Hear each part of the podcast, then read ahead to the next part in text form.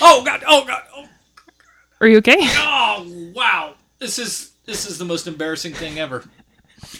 Run,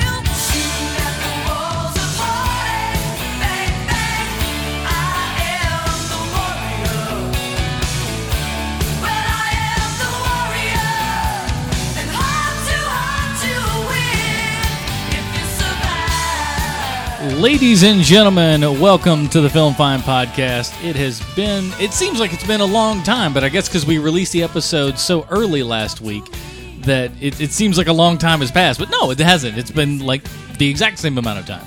So uh, she's been gone for a little bit, and I love nothing more than watching her sing all through our intro, and it's fantastic just doing a little lip syncing. My wife, Laura, what's up, babe? Welcome back. Hey, I was lip syncing. No, it's fun. no, it's fun. Every I think everyone does it. When this is when you're in the car, this is a song that everyone turns on. Guy, girl, I don't give a shit. You are you're you're turning it on, you're turning it up, and you're singing along with it. I don't, I don't care. So let's test a little bit of your knowledge of Scandal. Can you think? I'm sorry, I'm busy. Listen, I, you're not. I can't do it. I, it's like you're already. Go ahead and ask the question because I'm gonna get it wrong. What's the other song that they're big for? oh, the fuck if I know. As far as I was, that was it. no, it's not. Go ahead. Look it up. You should. Scandal's pretty good. She actually was almost in Van Halen if uh, Pop Up Video was right. Remember Pop Up Video? Sounds so old. You can't remember pop up video Before that Sharon guy, the guy from what was it? Um, ah, shit. What was the name of that band? More, not more than words. What was was it? More than words? I, you're Extreme. asking the- That's it. The band from Extreme. The guy from Extreme, David Sharon or whatever. Okay. Before he became uh, the lead singer for Van Halen for like one shitty album, I think they had approached. Ah, what's her name? I can't remember. Lead chick that sings in Scandal. She's got really good pipes. Should you should listen. I know nothing about the 80s music. I Too just, bad. I just know this kicks ass. At the walls of heartache. We're a movie podcast. Did you guys know that? Sorry, I could be wrong on my info. I want to say I saw it on a pop-up music video Oh, like pop-up Video told us anything. It's that. Uh, long time ago. all right, so that is uh, we. Yes, this is the Film Find, the greatest movie podcast ever. Assuming you've never heard of movie podcast before, I am Adam Portress. This is my wife Laura, and here we review movies. We we love movies. Matt Smith is kind of taking a little bit of a breather here for uh, the Film Find, and uh, he's doing he's off doing other stuff more. Uh, I'm sure far more scholarly things and uh, watching Val Kilmer movies. God bless him. but uh, so what we're gonna do is uh, we we decided to skip the entire uh, uh, movie theater going experience this weekend. Uh, the only thing that's out that's of note is Two Guns, and uh, it hasn't been getting fantastic reviews or anything. So we thought we'd do a little bit of a change of pace here. So we're going to be reviewing the new movie written and directed uh, by Thomas Lennon and Robert Ben Garant from Reno 911, is where most And people I'm sure would know them. But uh, And most Viva people, Variety. most people know him from Yeah. Reno 911. Let's let's let's not you know That's true. but um, so we're going to be reviewing their new movie that they wrote and directed called Hell Baby, starring uh, Rob Corddry, Leslie Bibb, and a handful of others, uh, and themselves as well. Uh, so we're going to be reviewing that. It's on video on demand right now, and uh, I think it does get a theatrical release later. They Does just it? released this early. it's probably yeah. one of those things where it's like, hey, we do it on VOD, and then we get like a small theatrical or whatever, mm-hmm. select theaters kind of deal. Uh, so we're going to be talking about that, and uh, but first, I think we're going to take a break. We're going to do a little what you've been watching. That might lead into some news and some other things. I'm not going to take away too much because I know Matt's got the uh, the film find news coming up uh, pretty soon this week, a little bit later than usual, but uh, he assures me that it is on its way. But uh, so what we're gonna do is we're gonna take a little break. We're gonna come back and uh, we're gonna do a little what you've been watching. Stay tuned, everybody. You know who to call when you have ghosts. But who do you call when you have monsters? We're the Monster Squad. What's a squad? It's like Miami Vice, I think. They're young and inexperienced. Naughty virgin. They're a bit disorganized. Monsters are not real.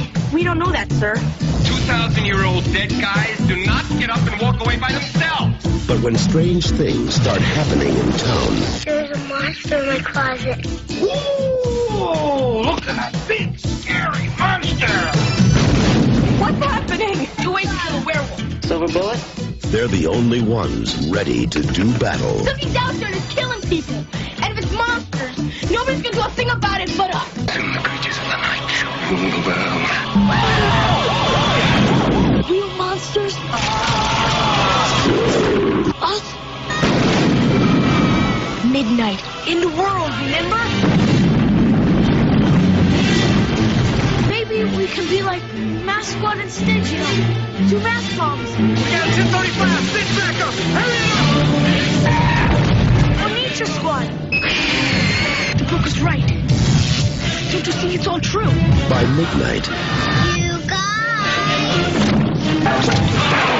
they won't seem so young anymore.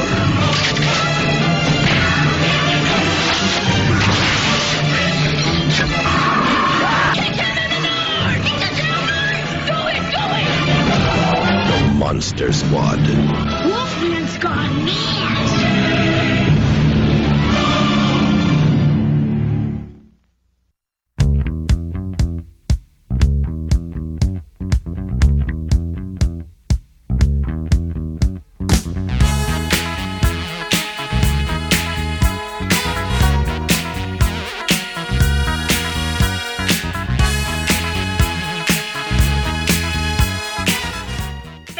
Gilbert Gottfried, and when I'm not banging whores in my 87 IROC Camaro, I'm listening to the Film Find, the greatest movie podcast ever, assuming you've never heard a movie podcast before. Go to thefilmfind.com, like them on Facebook, follow them on Twitter, subscribe on iTunes, and for Christ's sake, give them a review on iTunes. They need it. They need the help of their sorry, sorry sacks of shit. This is Gilbert Gottfried signing off. Son of a bitch!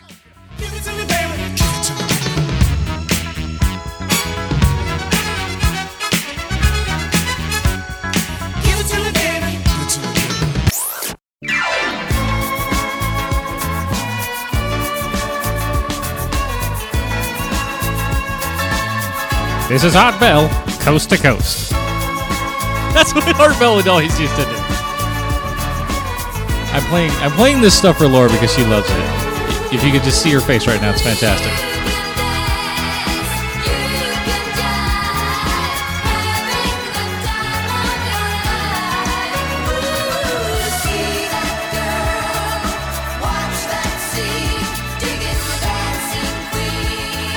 Call us at Coast to Coast AM. I'm Art Bell. so you can stop stop pretending to sing and start talking. I'm sorry, I was doing my best I'm- Agnetha You're enjoying yourself a little too much, I think. Yeah. But uh, yeah, so we're gonna get into a little bit of what you've been watching. Uh, I've kind of started to program a little bit of the music for Laura's taste. It's because like watching her just do all the lip syncing is hilariously fun. All right, so Laura, what have you been watching this week? Well, I've been watching a lot of campy shit. I I I'm sad to admit this. I've never seen a Troma film until recently. It I've known I of- count you among the blessed. no, I just I, I've had friends who are very familiar, very well versed in the Troma, you know, catalog of all the movies that are available. And I knew of the Toxic Avenger. I knew of several other movies. I knew of Lloyd Kaufman, but I never really watched them. Not because I was like, oh, I don't want to watch them. It's just I never had the opportunity, and thankfully they're back on Netflix. For a bit, they were so a lot of them were taken off, and I watched my first one. Even Netflix couldn't handle it. They were like, "Oh Jesus, no! Please get it off. No, get it off. We no, no, it no. anymore." It's it's neat. I I I still don't know exactly what to think of it. I think I'm gonna say I like it, but I watched the class of Nuke 'Em High. See, here's now. Look, I, I, I'm I'm gonna I'm gonna go ahead and confess something. I've I've only ever seen in, in its entirety. I've only ever seen the Toxic Avenger, which I thought was god awful horrible. Even like even for in, like a cheesy '80s way. It was so bad I couldn't. Actually, no, I take that back. I watched one other uh, um, one in its entirety. Um, it was based. Oh fuck, I can't remember what it was because there was a documentary that talked about it. But the Oh, documentary it the was one called about Farts Pol- of Darkness. Poultrygeist or whatever. No, it was another one that was s- similar to that. Oh. Oh fuck, if I can't remember what it was. Anyways, there was a companion documentary to it. So I watched the documentary first about the making of it, which which was interesting to see how terribly fucking ran all of the Troma shit is, um, and how Lloyd Kaufman, God bless him, doesn't seem like he really fucking knows how to make a film proper. but Um, he gets it done. So I He gets it done, and there there are a group of people, and I know I knew a lot of people in film school who really love the shit out of Troma, and I I personally just do not fucking get it. And I think he's been at Dragon Con every year I've gone. There's always been a Troma booth, and I want There's to say booth. I don't know if he's always there though.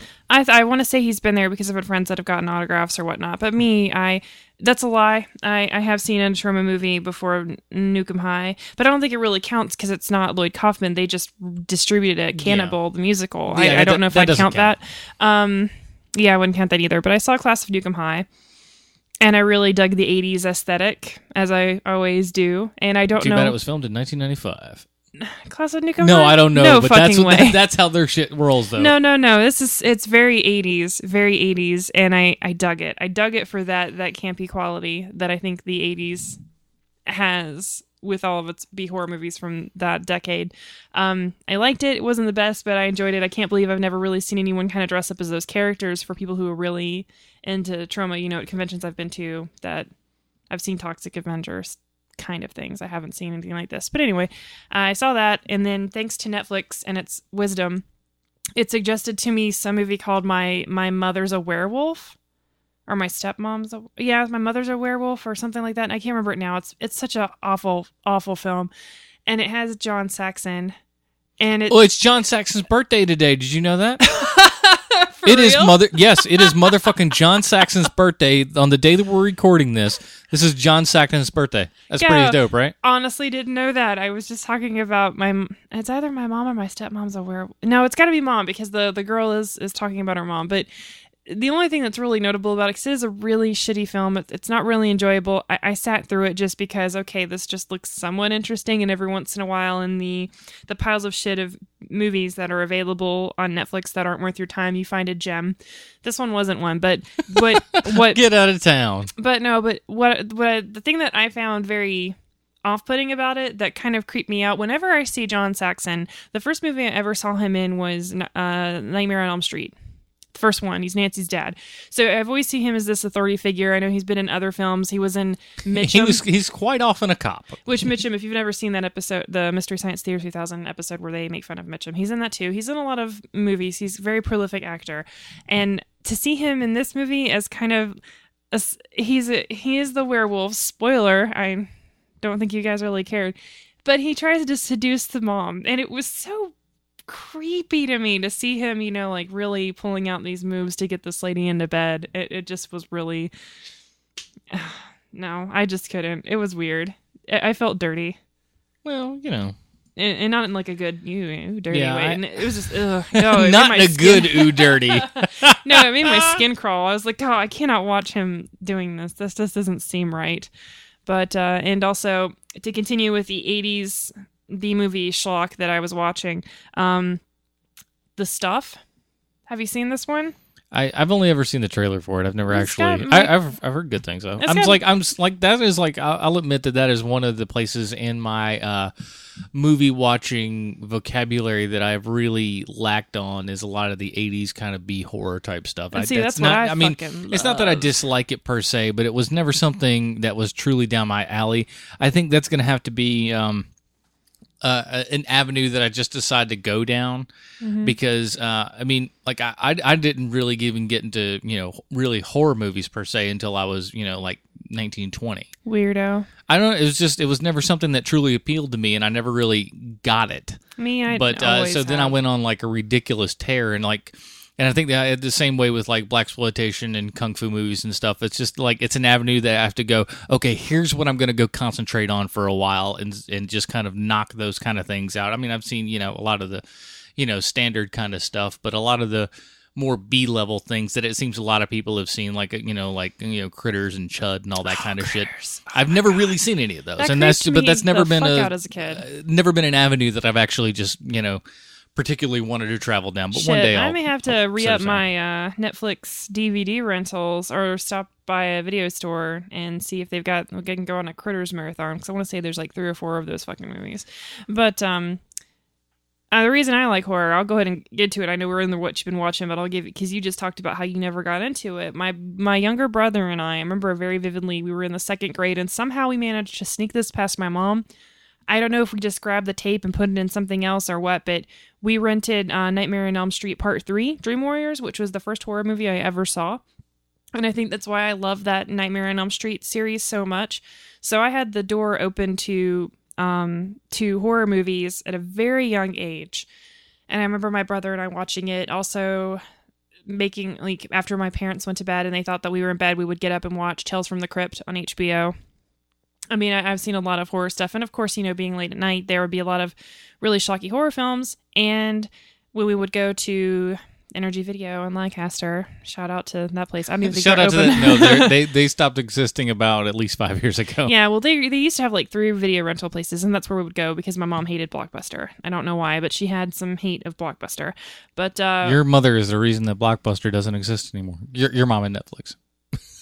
Well, no, but they exist still in Lancaster, don't they? They do. That's so weird because you It's know this tiny town. little town, and uh, I mean, th- not that they don't have red boxes because there's plenty of red boxes in the town, but they're no. But, but Redbox still, won't have an older movie selection. But still. Blockbuster is fairly uh, is, is still rolling deep there. So surprisingly, Yeah, but to, to, to um, finish up the story there, I the, a lot of the movies that I look for now, or I try to catch on Netflix if I see them, are movies the covers of which I remember as a kid, like walking through the horror section and seeing eh, old '80s horror films. The and, covers. and Energy Video was a was like a haven for that kind of stuff because Like- that is one of the things I remember about that place is going in like all the '80s VHS covers tapes. Yeah, I mean that's a very huge impression on me as a kid. So like, even though mom, you know, would wise up to my brother and I trying to sneak horror titles by her in order to rent them, I would remember. Okay, This one's called Death Upon Death. We're not renting this. yeah, that or that's also how I first saw Sleepaway Camp 2. I saw Sleepaway Camp 2 before I saw Sleepaway Camp, and it just all so that that's why I have such a great love for 80s horror films. so bad because Sleepaway Camp Two just sucks balls. Oh fuck you! It's so wonderful. Sleepaway Camp is good. Sleepaway Camp Two is just like no, no, no. Sleepaway sweet Camp. lord. The first Sleepaway Camp is awesome, very interesting uh, for its time, very shocking, I would say. And then Sleepaway Camp Two is just like perfect B movie garbage. You Just- got the garbage just- part right. Oh, just wonderful. The grossest death I've ever experienced getting drowned in an outhouse. I can't think of anything worse. The third one sucked. Apparently, there's a fourth one out. I think it's available on Netflix. I haven't even bothered to watch it yet. It's like a return to Sleepaway Camp. Yeah, I don't- like. I I've highly never- doubt it's gonna be any no, good. No particular want to watch that. And then, other than the stuff that I had been watching, the three movies I previously mentioned, I've just been watching True Blood and. Oh, by the way, real real quick, I want to Mm-hmm. talk about how like some of that can come back and bite you in the ass because I remember, uh, I, I know you remember seeing this because this is I, it was prevalent in Energy Video for some reason. I don't know why, and of course, What? the holographic cover always caught your eye. Was the dolls?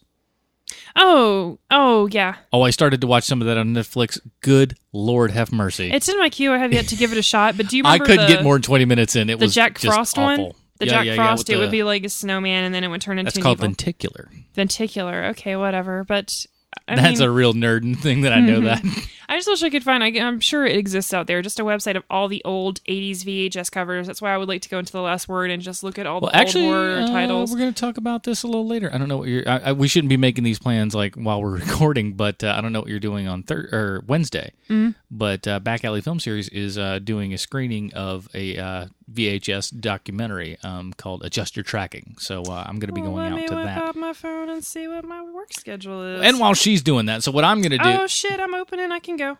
sweet. All right, so we're, we're probably going to do that, and we'll talk about that next week. Mm-hmm. Uh, Adjust Your Tracking. It's a uh, VHS uh, documentary. There's several of them out there right now, and uh, I know a couple of them got their starts on Kickstarter, and I believe this one did as well. But uh, we'll be talking about that next week, and we'll talk about that what we're going to be talking about way later in the show. But uh, let's get to what I've been watching. So you've been watching True Blood. Yeah, I've been watching True Blood. I I think this season's picked up. I was getting ready to abandon it, like I've abandoned several other shows, like Weeds and Dexter. I couldn't give a fuck how Dexter ends. I'm just so upset with that show, or Weeds. I think I read like synopsises. I'm not to bother watching the last two seasons, but yeah, I've been watching True Blood and then like watching all the promos for Boardwalk Empire and getting very excited for that because that show's so good. And that's about it. Other than the movie that we watched that we will review. All right. Well, uh, recently I have been uh, kind of jumping into Netflix again and their new original programming. I've gotten now four episodes. I'm trying not to binge on everything Yeah, and kill myself. I haven't with. I still haven't finished Arrested Development. but uh, I, I just started up the uh, the series Orange is the New Black. Uh, I got about four episodes in, I think, and um, thoroughly enjoying the show a whole bunch.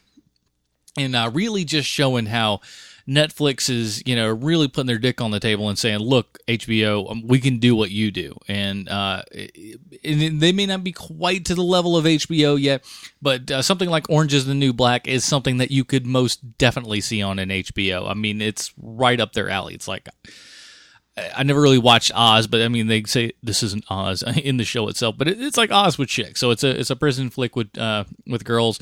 Uh, it's this girl gets uh, locked up for uh, 15 months due to an old uh, an old charge of her kind of trafficking drug money across, and uh, the whole story's t- told in a lot of different flashbacks and stuff. So she's in jail when you start, and they kind of flash back to show uh, you know and reveal more of the story as it go- goes along uh, somewhat lost st- style, and I, I didn't even think about that until just now. But it kind of does that in that way. But uh, pretty good. I'm in, I'm really enjoying the show, and I can't wait to see where it goes. And I hope it uh, hope it gets a season two. Uh, let's see what else. I've started watching. I haven't finished it yet because you know how do you finish a Ken Burns documentary? So I started his uh, watching Prohibition. Uh, the uh, I think it's three part uh, documentary series by Ken Burns. Big uh, Ken Burns fan and all his stuff. So I, I- you know, I don't I don't need to say anything about him that already hasn't been said by a million other people. So uh, watching that on Netflix and uh, basically just been catching up on some stuff and um getting excited for they they just re- revealed who the twelfth Doctor is. Super Oh, stoked about that. I want to watch it, but all this uh, hoopla and fanboying and fangirling over Doctor Who just kind of Everybody, the the film find at gmail.com. Tell Laura why Doctor Who is cool. I'm sure Doctor Who is cool, but it's the fans that I'm like. no, but see, I'm- here's the I'm- great part about the fans is because now we have an old doctor, Peter Capaldi. I believe that's how you say his last name. Uh, he was in. He's he's a very established British actor. No one over here knows a whole hell of a lot what he's in, but he's you know been on several British shows. I think he was in that movie In the Loop, which I hear is fantastic, but I've yet to see. Well, it's definitely on my radar now. But uh, it's an older doctor, which is so awesome because the last three doctors have all been pretty young dudes. Matt Smith being the youngest of all of them. He started like 26 when he was on the show or whatever the hell it was. And um but this is an old doctor, so a lot of the little girls who fucking love Doctor Who because they want the doctor to be their boyfriend. It's like the doctor's not your boyfriend, motherfucker. He's a time lord. He's 900 fucking years old. He's he's not there to, you know, let's all go into the sunset laughing and holding hands and it ain't that kind of shit. It's, that's not how it works. And like, it's so, I think it's going to be great to see an old doctor get in there and kind of, I'm very, like, I, I hate to see Matt Smith go. I really started to enjoy his doctor and everything, but uh, it's like you- you're sad to see one go, but at the same time, like the new shit that could happen, the new kind of dynamics that the new one has when he comes on board is, that's exciting as well. Yeah, no, I'm not shitting on Doctor Who. It's a long series. It's been on for a long time. Very respected. I've known a Doctor Who for a long time. Just never really got around to watching it. It's just, man, my Facebook, everything blows up with, oh, new Doctor, oh, Doctor Who and Whovians, and blah, blah, blah. Okay. I don't. Mm-hmm. uh, I don't know if I really want to dip my toe into this crazy. I, and I say this as a Trekkie too, which is Yeah. silly. I want to talk about something uh, real quick. A, co- a couple of, pardon me, good lord, I don't know what I ate, but it's making me burp. Uh, I want to talk about a couple of quick things real, uh, real fast. I don't know if uh, Matt will talk about these on the uh, news or not, but uh, I find them interesting notes. Uh, so the long there was going to be a uh, long ago there was a Sam Kinison biopic that was uh, pitched. Oh, the one with Dan Fogler. Yeah, and uh, to give you to give you guys an idea of of that kind of of how much Dan Fogler w- should have played this role, he won't, unfortunately. Oh, what a bummer! Have you seen that YouTube video? Of Well. I'm Oh about my to play it for everyone if if it it. would load up, but um, here's Dan Fogler as uh, Sam Kinison. Thinking about getting married? Yeah. What's your name, man? Steve. Steve. When you get married? There's the girl right here? Nice. I want you to do me a favor.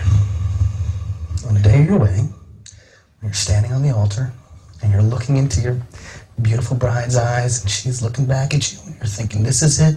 This is the one. I love her. This is commitment. I am going to stay with her for the rest of my life. I want you to do one thing for me. Remember this face. You ready?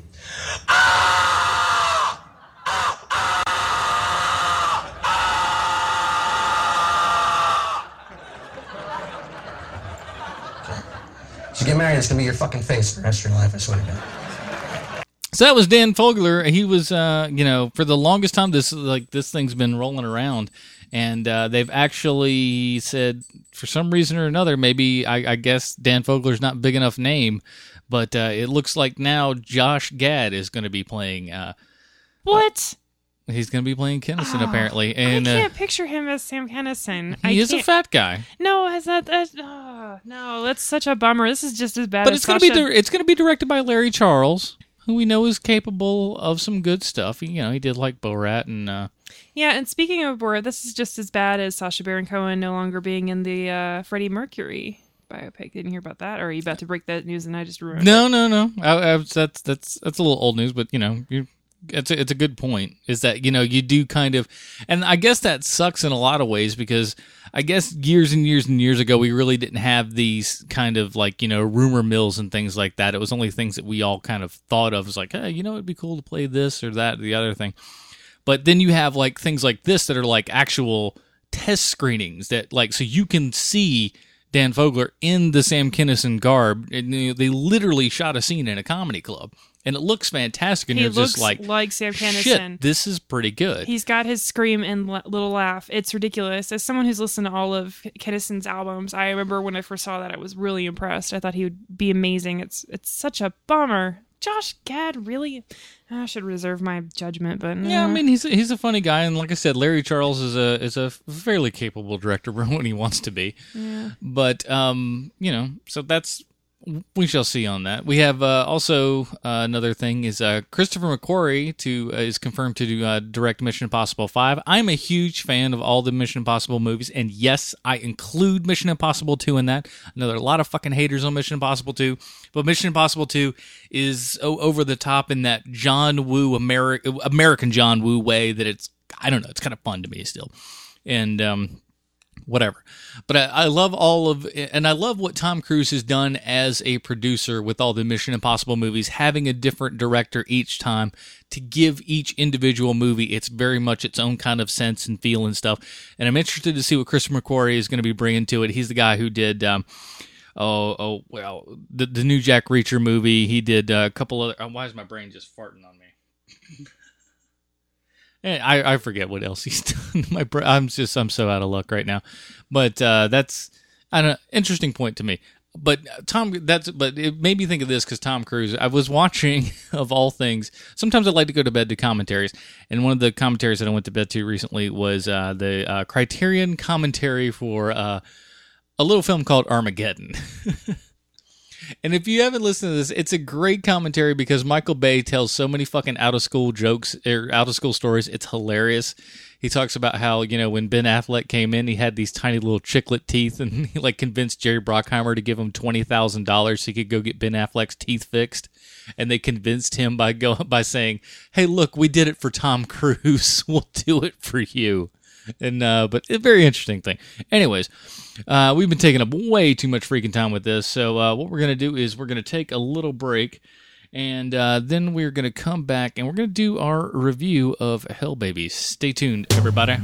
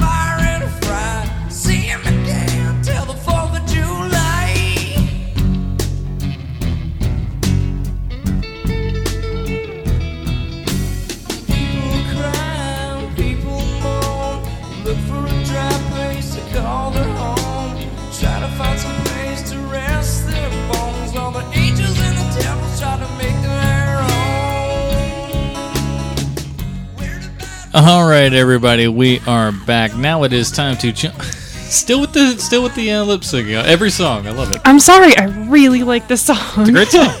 it's a good album. All right, so uh, with that, we are going to jump into our new review of this week. It's called Hell Baby, and it's available on VOD right now. And I, like we said earlier, I think it's going to get like a small theatrical release. Uh, this movie is written and directed by Thomas Lennon and Robert Ben Garant of Reno 911 fame and of several other things. Laura, list them off. I know you are far better. Uh, Oh, the state, uh, Viva Variety, though Robert Ben Garant, I don't think really did much in front of the camera. I don't remember seeing him. It he. I think he was more behind the scenes um, on that show. That's how I got introduced to Tom Lennon was Viva Variety when it was on Comedy Central in the late '90s. Um, and of course, they're on Reno 911. That's probably the one that got. I mean, the show that they've been on for the longest. and what are their characters on there, just so people who may not put the names to faces? Sure, Tom Lennon was Dangle, and uh, Robert Ben Garant was Junior. All right. So they have written and directed a movie, like I said, available on VOD right now. Here is the trailer for Hell Baby.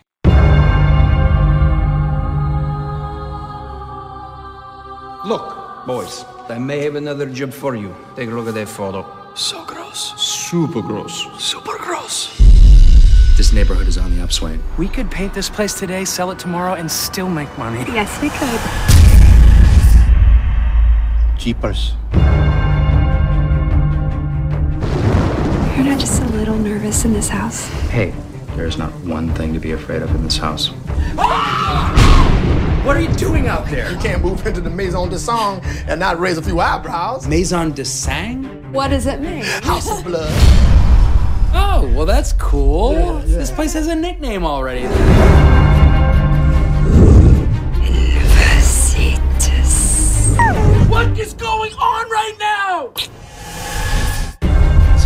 Had a strange effect on my wife, Yes, darling. and I think she might be possessed by a demon, so I'm a little stressed out.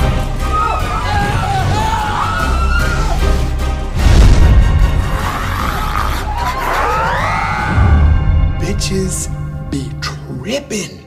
That's some crazy shit. We have pictures of a ghost dog and a gruesome crucifixion murder. Could be the devil, you know, could be an ex girlfriend on PCP. Whoa! It's a harpy. You guys get a lot of these? You'd be surprised. Kinda. People that think that the devil is made up like Santa Claus, but I assure you, the devil is real. We're going to need some per diem. If we uh, wrap this up in time, I kind of want to check out the French Quarter, huh? Is this a place where the girls flash of their boobies.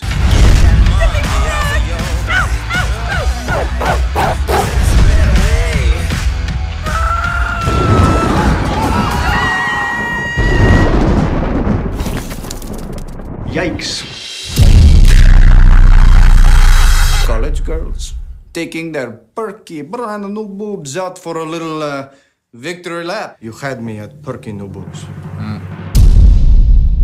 All right, everybody, that was the trailer for Hell Baby, the new movie written and directed by Thomas Lennon, Robert Ben Garant, starring oh those two guys, and we have uh, Rob Corddry, Leslie B- B- Riki Lindhome, uh, let's see, did it uh, Paul Scheer, Rob Huebel.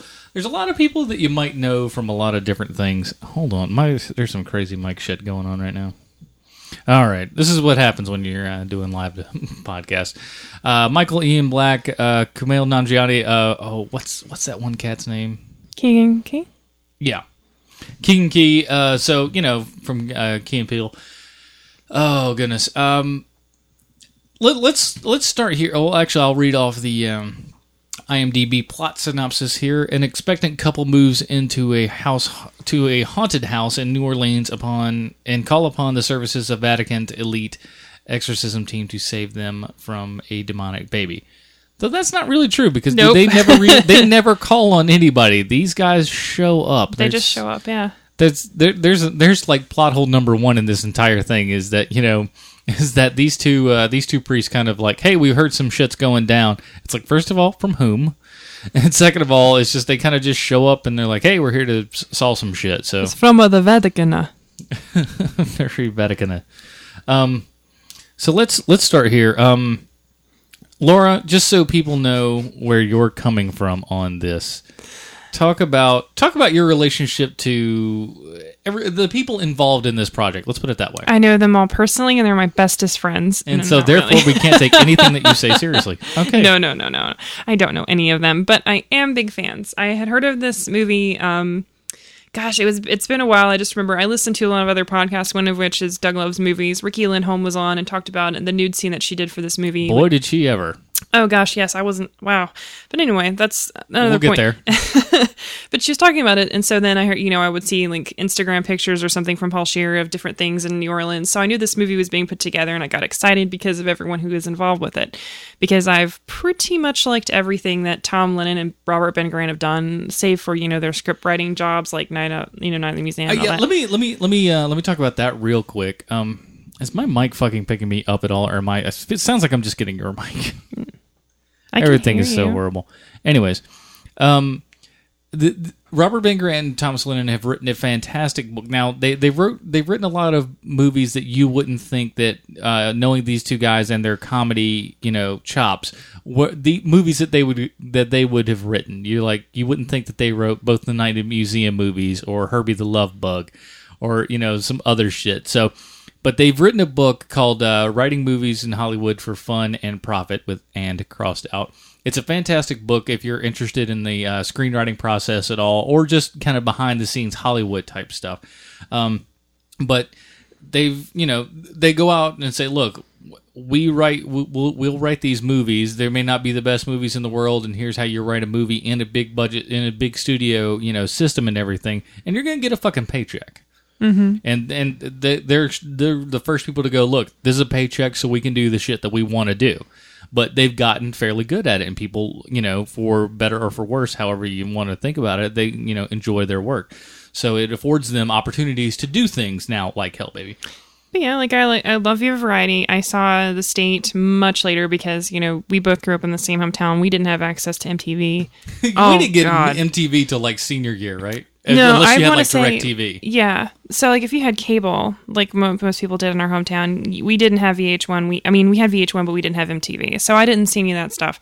I didn't see them until Viva Variety. I watched Reno 911. I think the movie, the Reno 911 movie, is a work of genius, especially if you listen to the uh, commentary that everyone does and their character. That it's so funny. I even like Balls of Fury. A lot of people don't like that movie. I think it's fucking hilarious. saw it. Oh, it's great. I love it. So I have I hold them in very high esteem. So when now I, wait a minute Hmm? is this not another how many dan fogler things are we going to reference in one fucking this is fine john saxon's birthday dan fogler two mentions i don't think dan fogler's like holy shit this is a, i've been mentioned twice on this one podcast thanks But- for listening dan Yeah.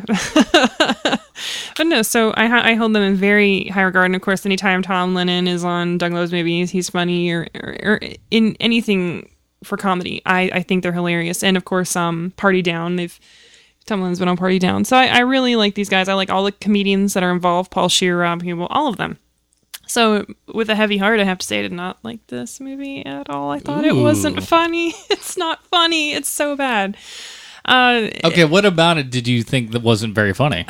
the jokes were just not I, I think the only thing that kind of cracked a smile is everything Keegan Key did, just like his random appearances. That was stuff. great because like he, he plays like there's so many in, in a lot of horror movies there are a lot of like unnecessary jump scares. And he kind of plays not to this isn't a racial this isn't a racial thing I'm about to say, but he plays the black cat basically in this movie. He shows up and gives you that little jump scare every now and then. But unlike those other black cats that are just there to scare you, he's there to give some nice exposition and different plot points and be kind of somewhat very creepy at the same time. See that big scare ghost dog? No ghost pup. no, I see. Now he made me laugh. Everyone else, no, not not at all. Even oh god, oh god, oh. Are you okay? Oh wow, this is this is the most embarrassing thing ever. how Jesus, how out of shape do you have to be to get a Charlie horse in the middle of a podcast? I'm just sitting. All right. Oh, Well, you're dealing with that. I'll talk more Hold about. on, I the gotta movie. turn my mic down. You just start talking. Okay, all right. Oh, I got it all to myself. So, uh, and also, not to mention, I I didn't think the the jokes were very funny. It was a bummer. I really wanted to like this movie. I even pushed for us to do this movie because I was so excited for it. And uh, Robert Ben Garant and Tomlin, and I didn't think were very funny as the priests either.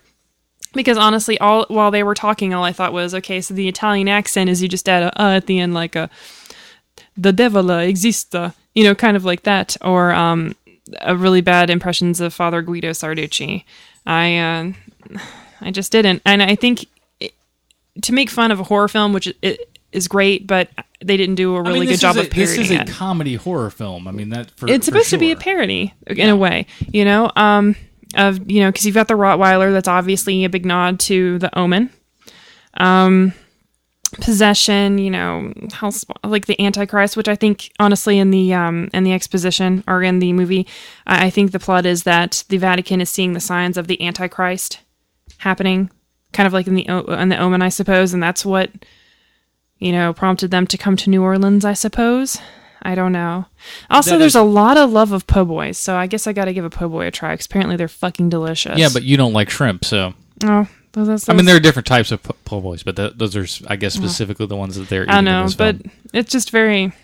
I just I'm sad. It makes me so sad to say it. I feel so bad. I don't. I didn't like it. I didn't think it was funny. For all the funny people in the movie, the jokes didn't work, here's, for me. Here's where I stand with this. Um, I found it to be funny, but not nearly as funny as I wanted and hoped it could be. Oh, so you actually laughed? I, at, at some things, yeah, there were. Um, I, overall, I liked the idea. Um, I thought everything looked really nice. You could tell. I mean, like this is a low budget film done by you know people that are obviously most of them just you know good friends and have you know done a lot of work together. So, but it it's good. It's it's okay. I, I think you know as like maybe an extended you know sketch. It might be something, maybe a thirty minute thing. But when you put it down to uh, what's IMDb got the uh, runtime at here? When you run it down to ninety eight minutes, it's a little it's a little thin. Um, uh, like I said, overall, it's. I, I think the acting, uh, for the most part, is okay. I think Rob Corddry's, you know, funny. Uh, Leslie Bibb is distractingly beautiful. I think. At the whole time, you're just sitting there, just going, "How is? sh- How did? What did? What does Rob Corddry do for a living? That he's got this lady." He was a isn't he in the doctorate program or something? I don't know, I think that's what they, Tulane. Isn't that what's in New Orleans? I don't know. You got me. But um, you know, I'm. but she is. She's distractingly beautiful. So everything she says is just like, "What now? Hold, huh?"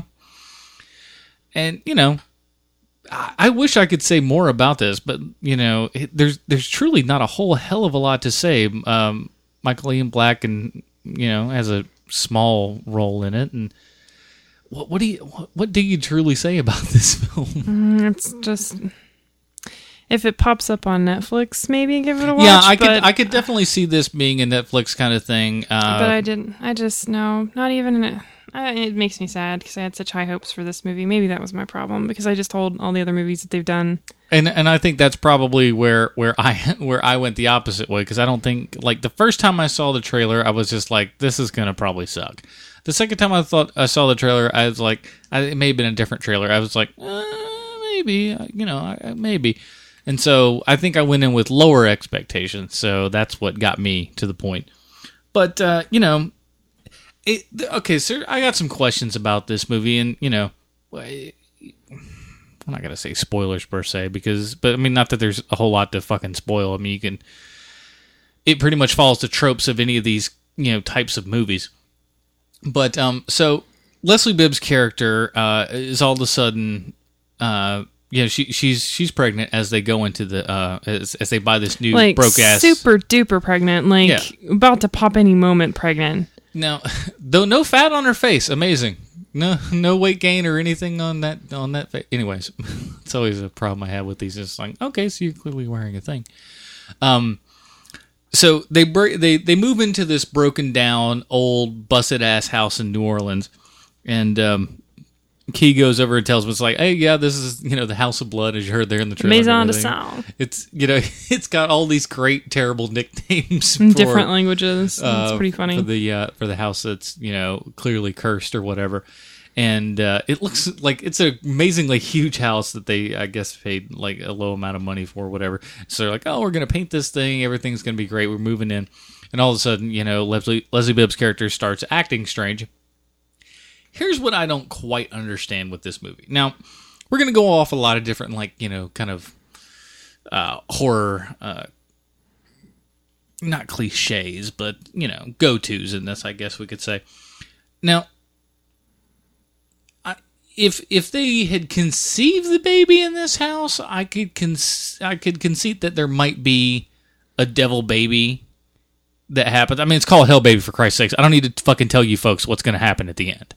It's going to be a, a hell baby, a little devil baby. I mean, you, don't two plus two does equal four.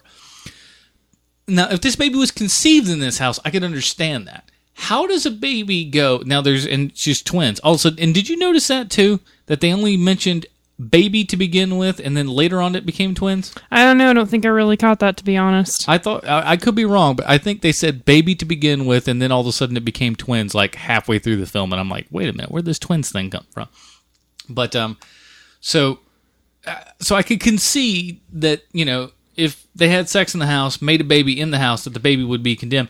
If you have two babies in the womb and you go into a haunted house, how does that then make said baby evil? Because nothing truly happens to her.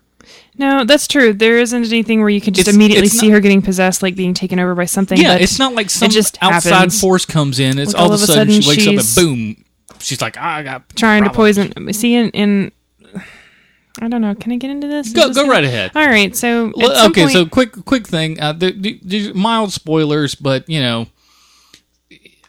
I, I I don't know what else to tell you. If you really don't want it, if you really don't want anything spoiled for you, uh, just stop listening now and then uh, you know come back later. If if you can take some, it's very mild, mild spoilerific kind of stuff in this. Just go, go ahead and listen. it's Whatever. honestly, it's honestly very mild. The But point that I'm going to bring not up. Gonna, I don't think there's anything in this that you're go you're gonna go like, wow, didn't see that coming.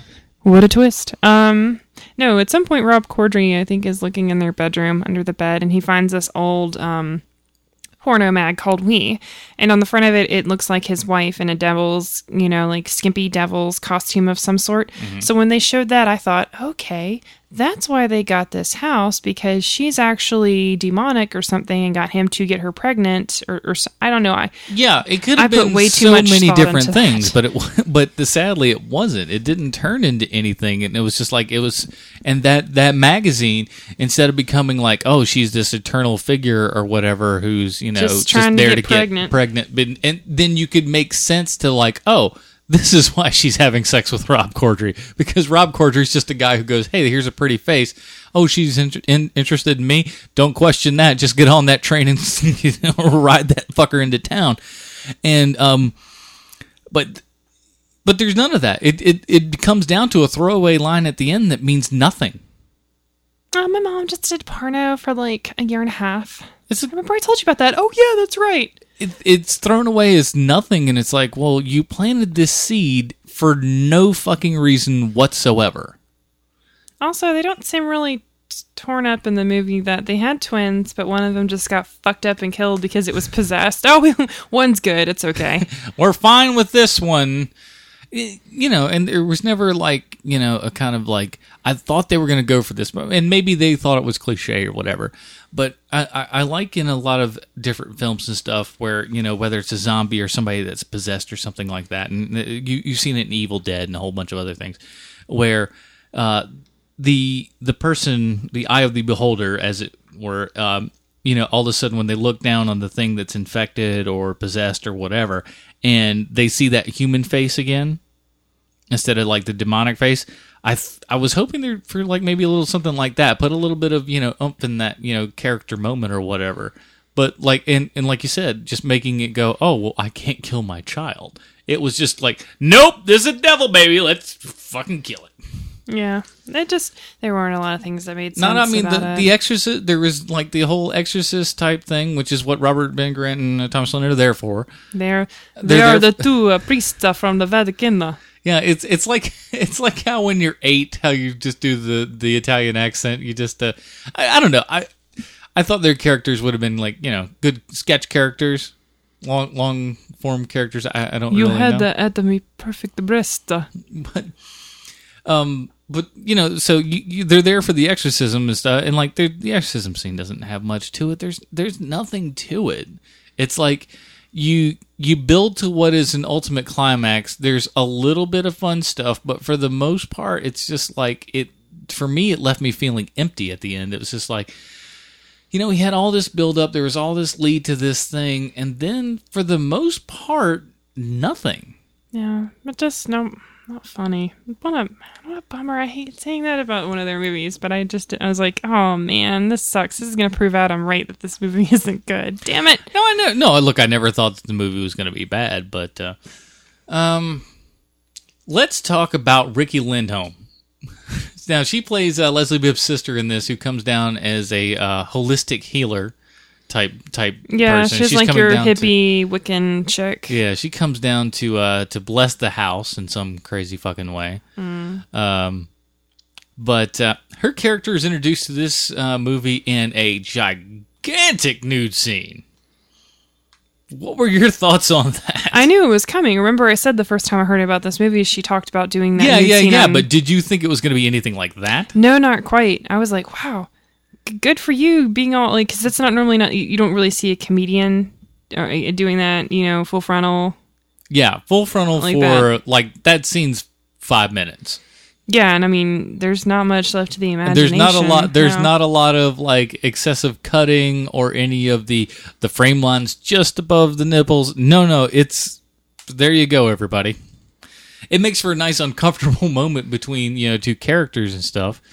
But um, I did. I did find once again, King and Kinky just save He- save parts of the movie. Like he pops honestly is the star. Uh, like he's the scene stealer of of this movie Mm-hmm. completely. Everything that he's in, while a lot of times unmotivated and bothersome, you know, to many on many different uh, in many different ways.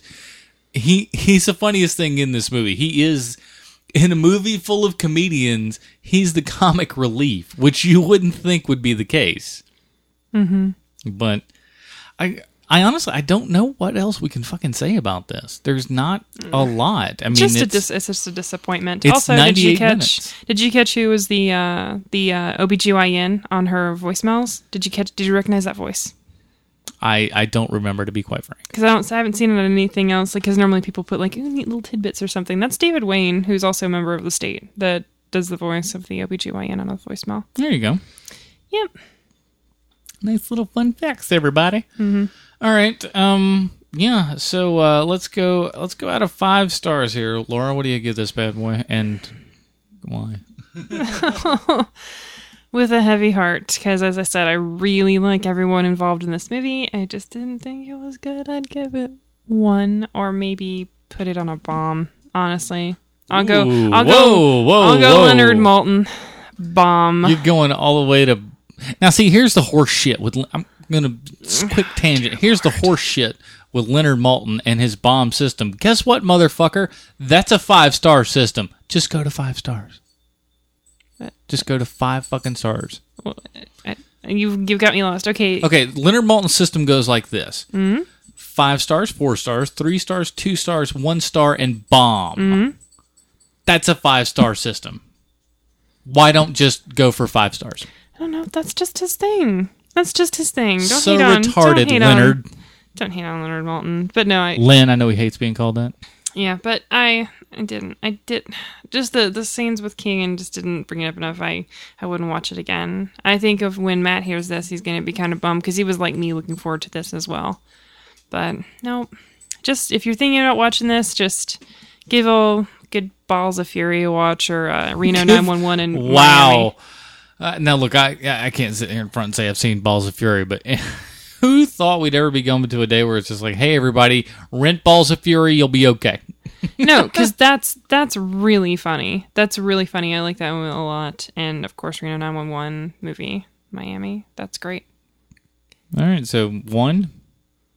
Yeah. Whew.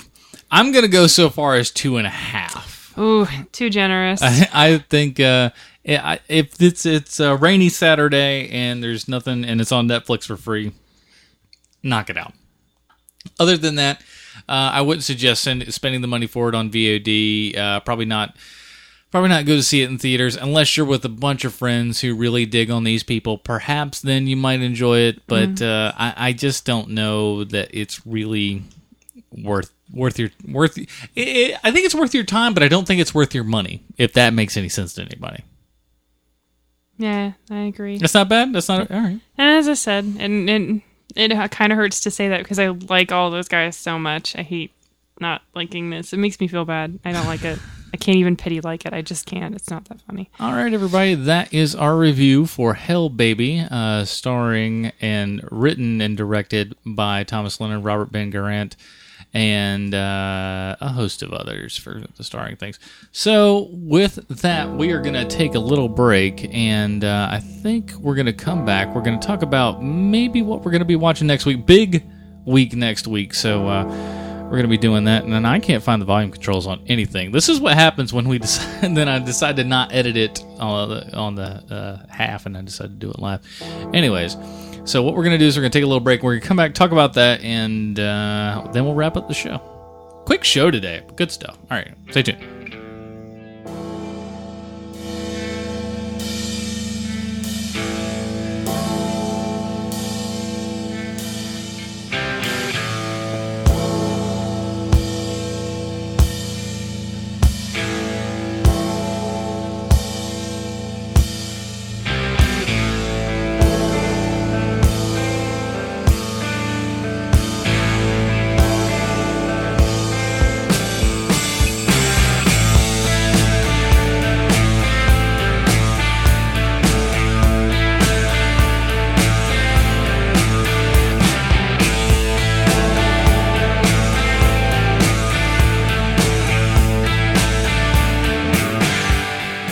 Right, everybody. That is going to be it for our show this week. Um, short show, short show, but I think a good show. I, I think you know. I, I really, honest to God, I wish there was more things to say about uh, Hell Baby, but uh, you, you can't really break down something that just doesn't have a lot of fantastic moments. in it. I thought it was shot really well. I mean, for the low budget that it was, it looked good. I guess. Some nice action scenes in there. I guess. As far as like you know when the cop cars and stuff you see in the trailer you see the best shots in the trailer for the most part but uh, all right so that is it for our show today now uh, if you want to uh, contact us in any way uh, just go to filmfind.com there you'll find all the links to like us on facebook uh, follow us on twitter uh, to, to, to all of that stuff. Subscribe to the podcast. Subscribe to us on iTunes. And uh, when you go to iTunes, do us a favor. Uh, give us a review on iTunes. We always are looking forward to uh, reading new reviews on iTunes and uh, seeing the likes on Facebook. We're up to 80 likes on Facebook now, so I'm very proud of that. Uh, still only at 11 reviews on uh, on the iTunes here. So uh, and Steven hasn't written us to claim his prize. So somebody else write a review, claim that prize, suckers. So uh, do that shit for me, and that would be absolutely fantastic. And tell a friend for heaven's sake. If you like this show, tell a friend, and uh, that'll help us grow this podcast to be bigger and better. And that's what we all want. At least that's what I want. All right, so uh, that does it for this week. Uh, next week looks like, uh, like I said, uh, Laura and I uh, will be seeing the um, Adjust Your Tracking uh, movie about the VHS era and the kind of resurgence and some of that. And I think we're also going to be jumping into the big one, Elysium. I think this is probably one of the last big blockbuster type movies for the summer. Uh, directed by Neil Blomkamp, who of course brought us District 9, which was an amazingly good film. And so it's been five years since District 9, so that's really hard to believe it's been that long. But uh, so really looking forward to that. So uh, that'll be next week for us. So, uh, Laura, anything else to uh, add to the show before we close it down? No. a lady of few words. No, I just don't know what else to say. I'm sorry. All right, everybody. For Laura, I am Adam Portress, and we will see you next time, guys. Later.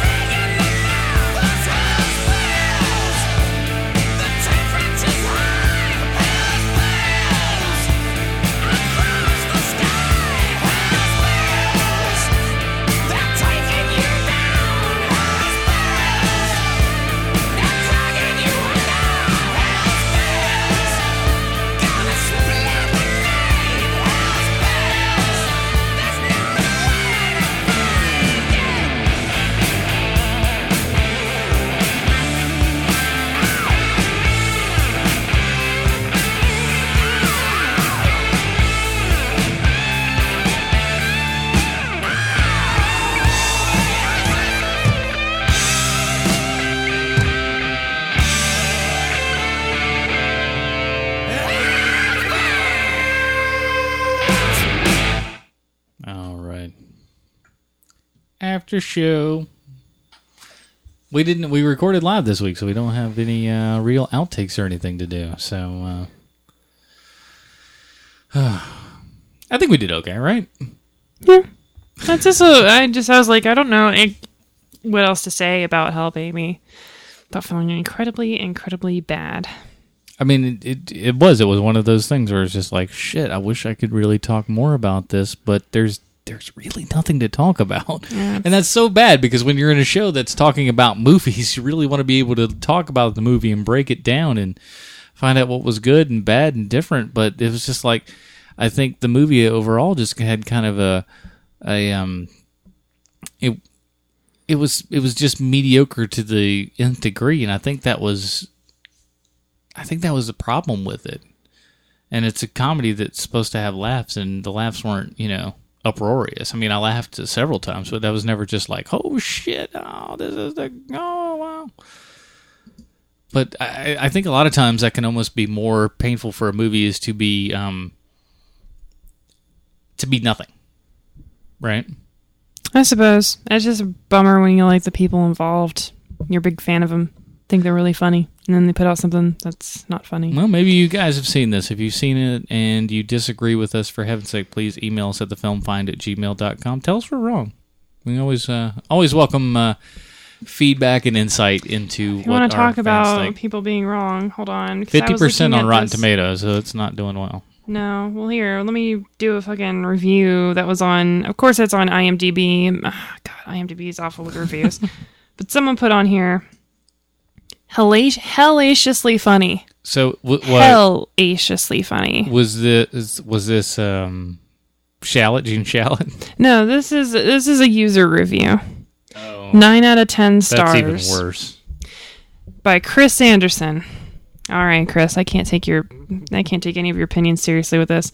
This movie is a must-watch for anyone who loves the humor of Reno 911, The State, and B horror flicks.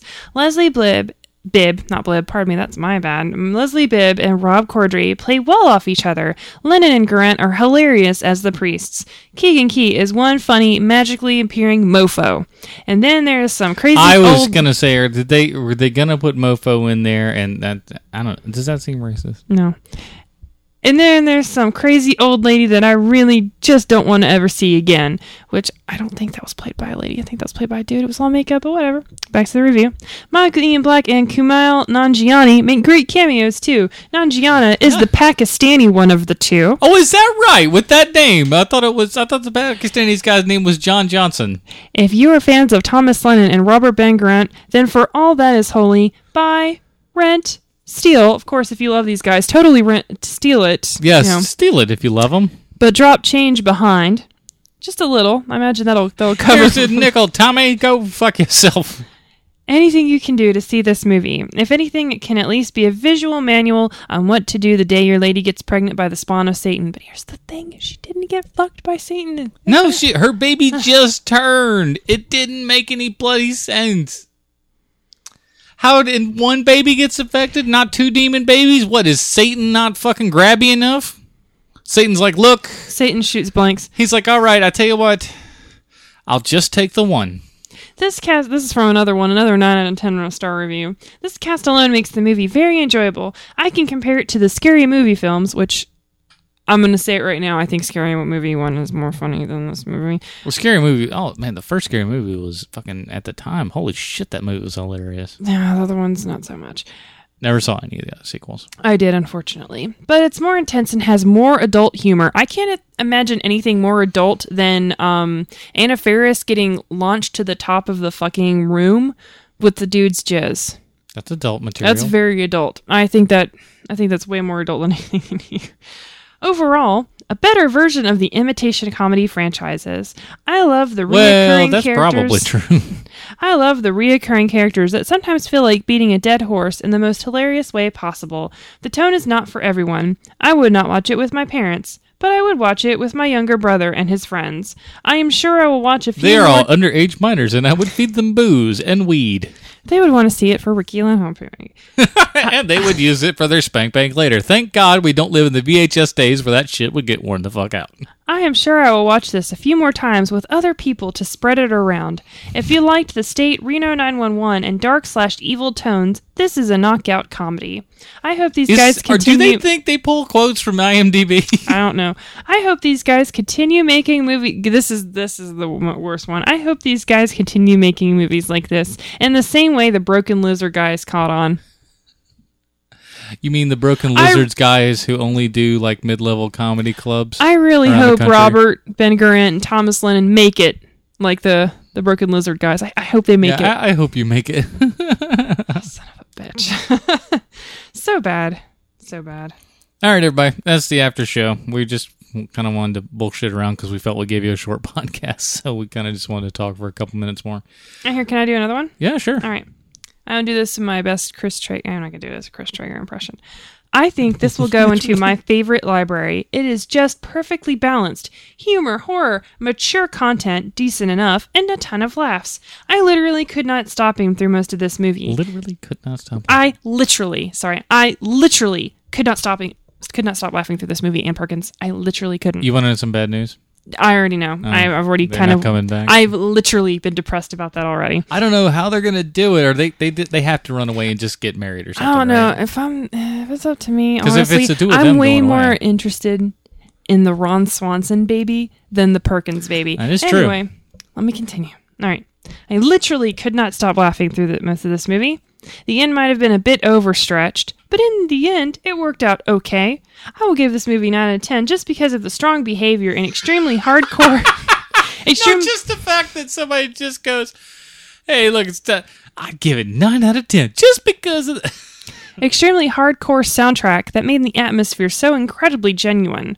The acting of most characters were good, but now we're good. But now flawless. Still, I've seen some incredibly incredible acting moments that made this movie look like an original. Sure, you get some parts here and there taken from other older horror movies, but I have to say they they were executed to the letter and made it look professional. If there's if you oh someone's calling me, I don't know this number. Crap. Anyway, that was bad, but I I just left the I give it a nine out of the ten for the behavior. classy IMDb, keeping it classy. All right, everybody. That is it. We'll see you next week. Lights.